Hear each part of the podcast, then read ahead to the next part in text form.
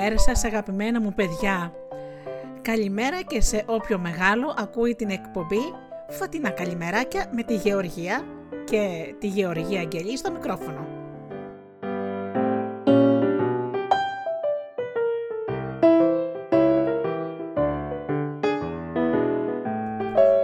Η εκπομπή της καλημέρας για όλους εσάς που ετοιμάζεστε για σχολείο τη δουλειά σας. Ένα παραμύθι, ένα παιχνίδι, ένα ποίημα, ένα παλιό επάγγελμα και τραγούδια. Πάμε λοιπόν αμέσως για το τραγουδάκι μας.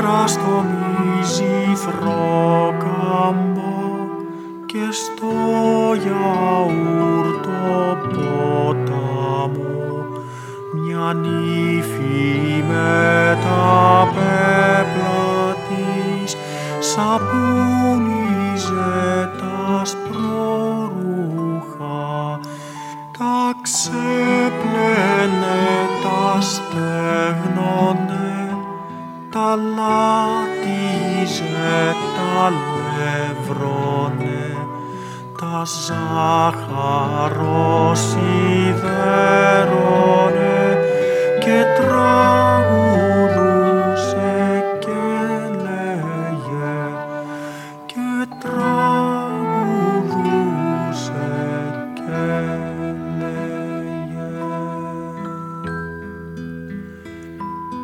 Κύλα γιαούρτο ποτάμε, να σπρίσεις τα άσπρα σπρορούχα, κι η γλάρι θα τα πάρουνε στο γυαλινό παγόβουνο, και πάνω στο παγόβουνο σ' ένα σταμνί μαρμαρίνο κάθεται με ένα ο άντρας μου, ο σιωπηλός κι ο άνθρωπος, ο σιωπηλός κι ο άνθρωπος.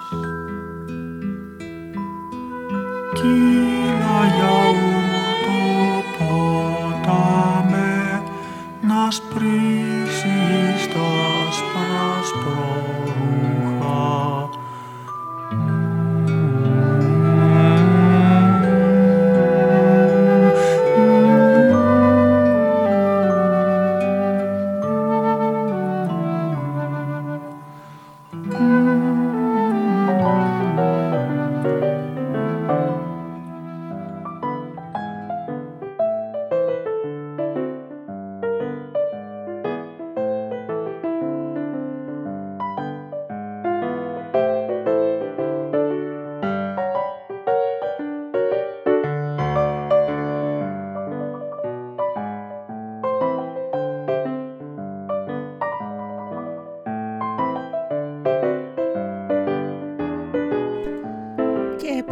Να σας πω ένα, ένα παραμύθι από την Αυστραλία. Ο κλέφτης του νερού. Τον παλιό καιρό, τον καιρό των ονείρων, έπεσε στον τόπο φοβερή ξηρασία.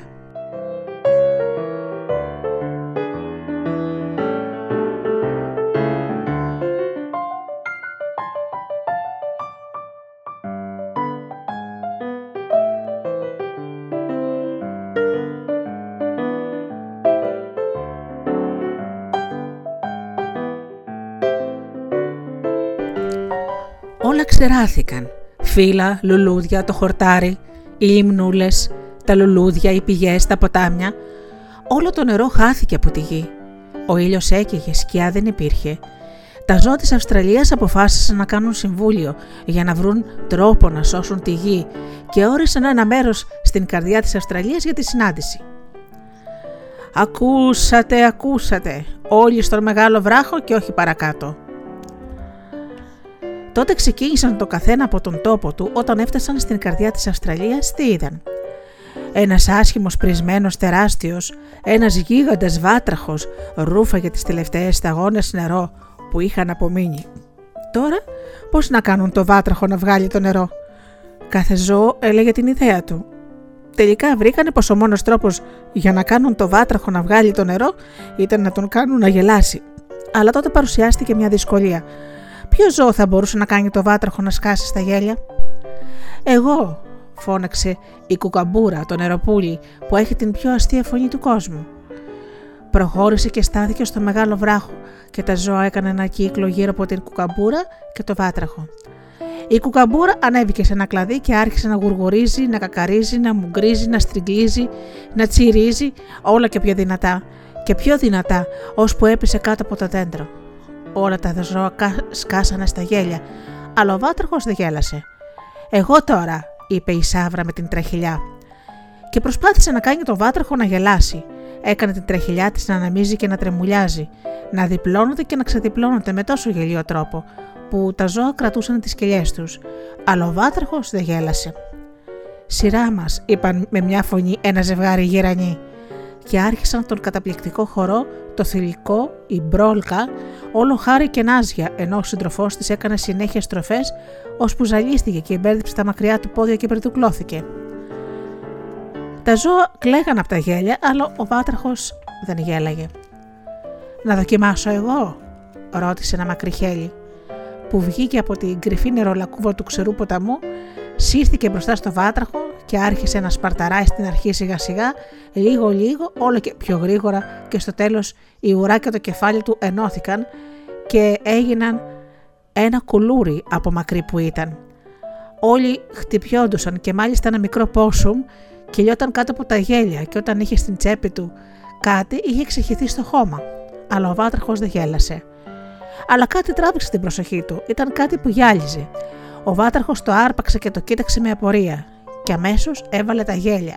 Τι γέλια ήταν αυτά, γέλια βροντερά σαν κεραυνή. Τι είδε τόσο αστείο? Στον καθρέφτη που είχε πέσει από την τσέπη του μικρού πόσουμ, ο βάτραχος είδε τον εαυτό του. Αμέσως τα νερά που είχε καταπιεί ξεχύθηκαν στη γη. Γέμισε κάθε ποτάμι, λίμνη και πηγή, και ήταν στα κλαδιά τραγούδια και στο χώμα όλο λουλούδια.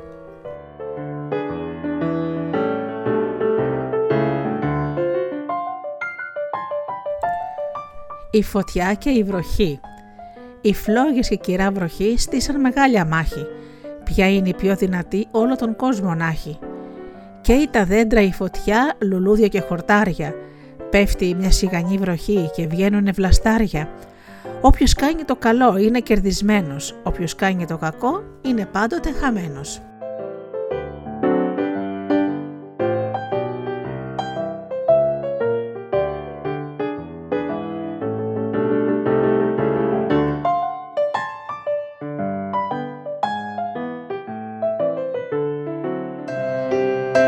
you.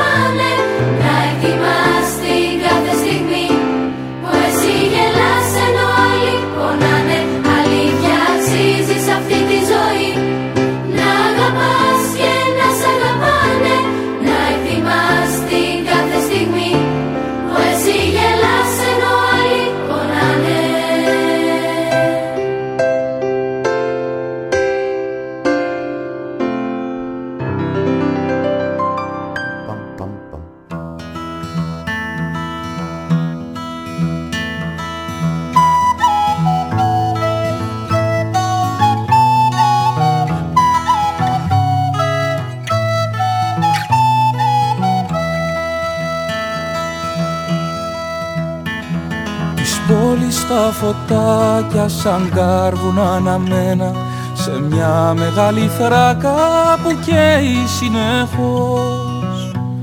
Οι νύχτες μαγεμένες του φεγγαριού τσουλήθρα κι η αγάπη μας να μένει ξανά στα προσεχώς. Έξω από την πόρτα σου μια θάλασσα θα πλώσω και θα σου κεντήσω χρυσή ακρογιαλιά. Με την τρύπια βάρκα μου κρυφά θα σε σημώσω και θα ναυαγίσω στη γλυκιά σου αγκαλιά.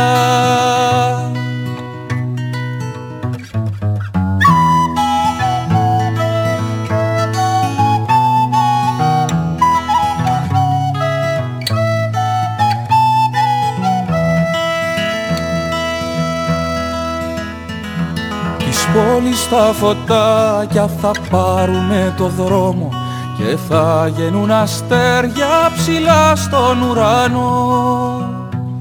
Η πόλη θα κοιμάται και θα έρθει σαν αέρας για να με ξημερώσει σε κόσμο μαγικό. Μπρος στα σκαλοπάτια σου παράσταση θα στήσω. Θα έρθουνε ορχήστρες με τρομπόνια και βιολιά. Σαν ανάψει η γιορτή θα πιω και θα μεθύσω. Να βρω λίγο θάρρος να σου δώσω δυο φιλιά. Ριαμ παμ παμ παμ.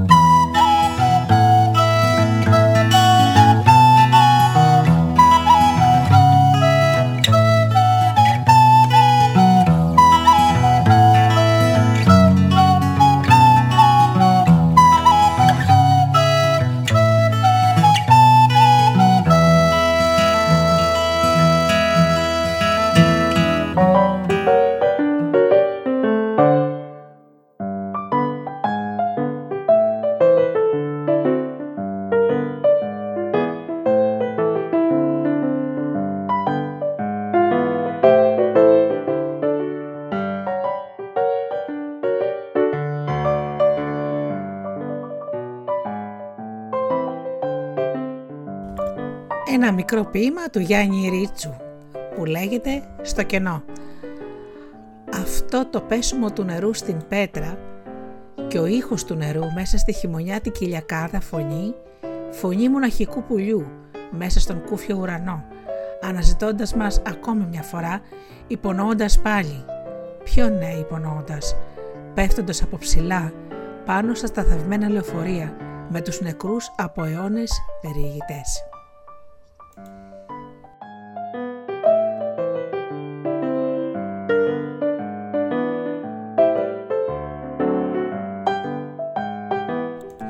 Αγαπημένα μου, να πούμε το παλιό επάγγελμα. Και αυτό είναι ο ελαιοργός. Κάποτε λοιπόν το λάδι το φτιάχνανε σε συγκεκριμένα μέρη. Δεν είναι όπως σήμερα που το έχουν βιο... βιομηχανίες και συνθλίβουν την ελιά με μηχανήματα και βγαίνει το λάδι. Τότε λοιπόν ο ελαιοργός, αυτοί που φτιάχνανε δηλαδή το λάδι, είχαν και το ειδικό μέρος όπου η ελιά συνθλιβόταν κάτω από τροχούς και έβγαινε λοιπόν το λάδι. Λοιπόν, ήταν λοιπόν το πιεστήριο, λεγόταν έτσι, αλόνι, λιθάρια και στιβαγμένα σακιά. Αυτό λοιπόν ήταν το λιοτρίβι που λέγανε. Μαζεύανε λοιπόν τις ελιές και να πω σε αυτό το σημείο ότι οι Αθηναίοι θεωρούσαν την ελιά δώρο της θεάς Αθηνάς στην πόλη και του είπε με στόμφο ο δάσκαλος λοιπόν ε, ότι σε, σε εμάς θέλω να πω ότι το ελαιοτριβείο είναι ευλογημένο από τη θεά Αθηνά, αλλά όμως και, και τώρα θεωρείται ένα από τα τρία αγαθά που πρέπει να έχει ένα σπίτι. Δηλαδή είναι το λάδι, το ψωμί και το κρασί.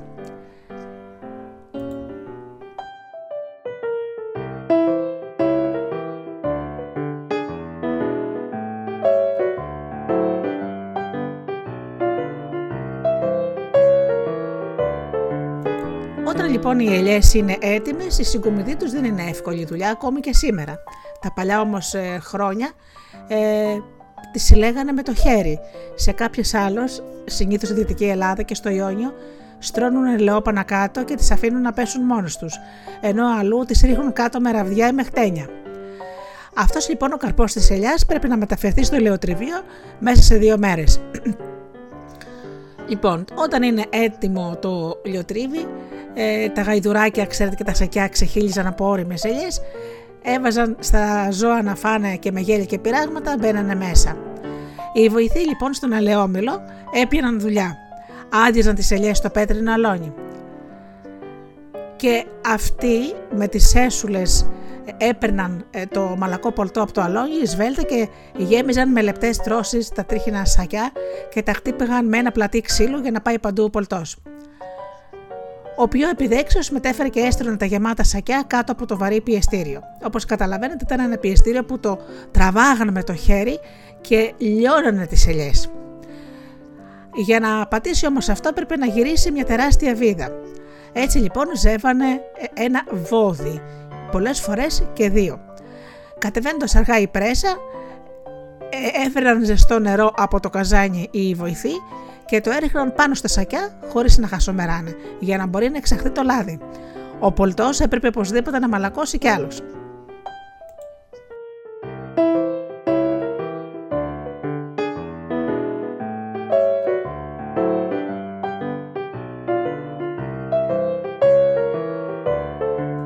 Μάλιστα λένε ότι στην Κρήτη τοποθετούσαν τις ελιές σε ένα λάκκο, τις έβρεχαν με βραστό νερό για δύο μέρες και στη συνέχεια πατούσαν τις ελιές ε, πάνω στο λινό φορώντας ξυλοπάπουτσα.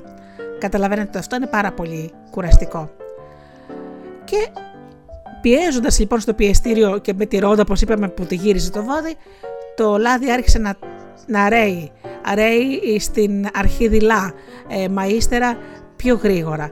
Ρέει χωρίς σταματηνό, σταματημό, διάφανο και λαμπερό. Σε ένα, ε, εκεί πέρα είχαν ένα ε, που το συλλέγανε δοχείο και βέβαια αυτό το μεταφέρανε σε μεγαλύτερους κάδους. Βέβαια τρώγανε και συμπολογούσαν αυτοί που ήταν βοηθοί εκεί. Ε, συνήθως τρώγανε ζυμωτό ψωμί ε, με ελίτσες ή φέτα και φυσικά λάδι φρέσκο που έρεε. Εκεί, εκείνη τη στιγμή το λάδι είναι πεντανόστιμο. Λοιπόν, πιο πέρα λοιπόν όσο έλαμπε το λάδι, ε, ο κόσμος το χάιδευε το, και το χάιδευε το φως του παραθύρου. Είχανε, το κοιτούσαν με πολύ μεγάλο σεβασμό γιατί είναι το κυριότερο αγαθό του ανθρώπου. Να ξέρετε ότι το λάδι κρατάει τα κύτταρά μας σε συνοχή και μάλιστα αυτοί που έχουν βγάλει το λάδι από τη διατροφή τους εντελώς παθαίνουν διάφορα πράγματα. Ένα από αυτά είναι ότι τους πέφτουν τα μαλλιά ε, ή γίνονται πολύ αδύναμα τα νύχια τους και παθαίνουν και διάφορες άλλες ζημιές. Το λάδι, το ελαιόλαδο, δηλαδή το, το καλό το ελαιόλαδο είναι υγεία για τον οργανισμό και μάλιστα πάρα πολλοί άνθρωποι όταν ξυπνήσουν πίνουν μια κουταλιά λάδι με άδειο στομάχι. Η ελιά όμως, όπως είπαμε, ήταν το ιερό δέντρο της Θεάς Αθηνάς και συμβόλιζε την ψυχή της πόλης. Στους Ολυμπιακούς αγώνες στην αρχαιότητα φτιάχναν από κλαδιά ελιάς τον Κωτίνο, ένα στεφάνι δηλαδή, που συμβόλιζε την τιμητική διάκριση σε αθλητικούς και καλλιτεχνικούς αγώνες. Σαν δώρο λοιπόν το, των Θεών συμβολίζει αιώνια την ειρήνη επί της γης και βέβαια σήμερα το έχουμε και σαν ιερό δέντρο. Και μάλιστα αυτοί που έχουν πολλά ελαιόλα, ελαιόλα, συγγνώμη, ελαιόδεντρα θεωρούνται και πάρα πολύ πλούσιοι. Παλιά μάλιστα όταν ο κόσμος παντρευότανε με ε, πρίκα λέγανε ότι η νύφη έχει τόσες ρίζες ελιές. Σημαντικότατο δώρο λοιπόν ζωής το λάδι και το ελαιόδεντρο και παλιά, όπως είδατε, βγάζανε το λάδι χειροκίνητα με πολύ μεγάλο κόπο. Τώρα αυτό έχει, αγκα, αγκα, ε, έχει αλλάξει ε, και το λάδι το βγάζουν πλέον μηχανήματα. Αυτά λοιπόν για το επάγγελμα του ελαιοργού.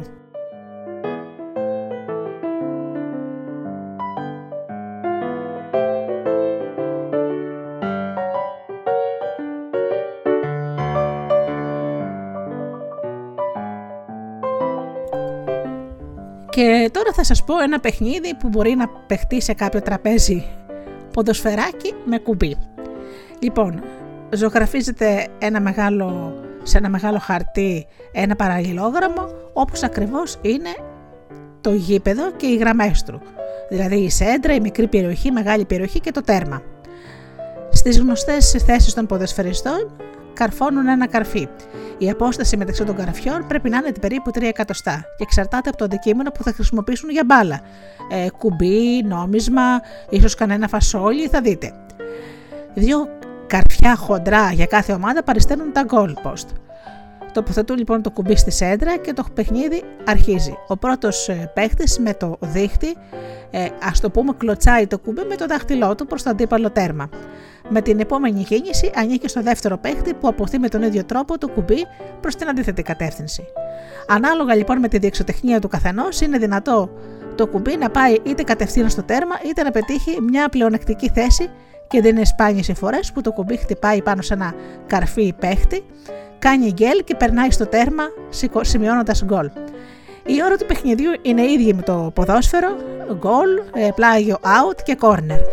Είναι διασκεδαστικό, έχετε το δικό σας ποδοσφαιράκι και μπορείτε να το κατασκευάσετε μόνοι σας και να παίζετε.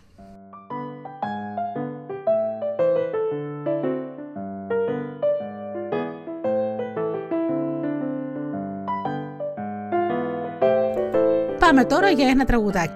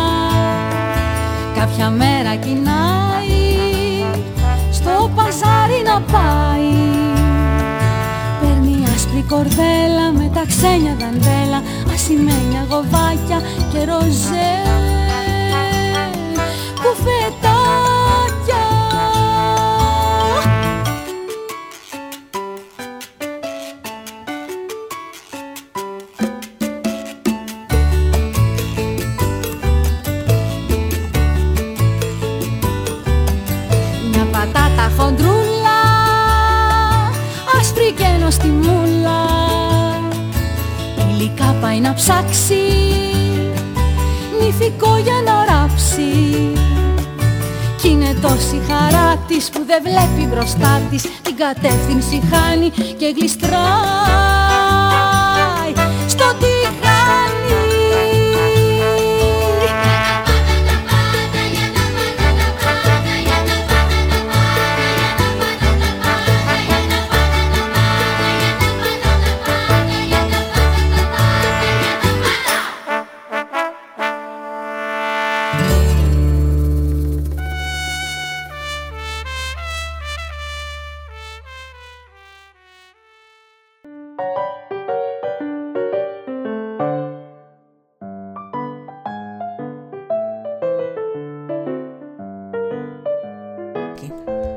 Αγαπημένα μου παιδιά, καιρός να σας αποχαιρετήσω, να πω την καλημέρα μου τη γλυκιά, με όλες τις ευχές μου να περάσετε τέλεια.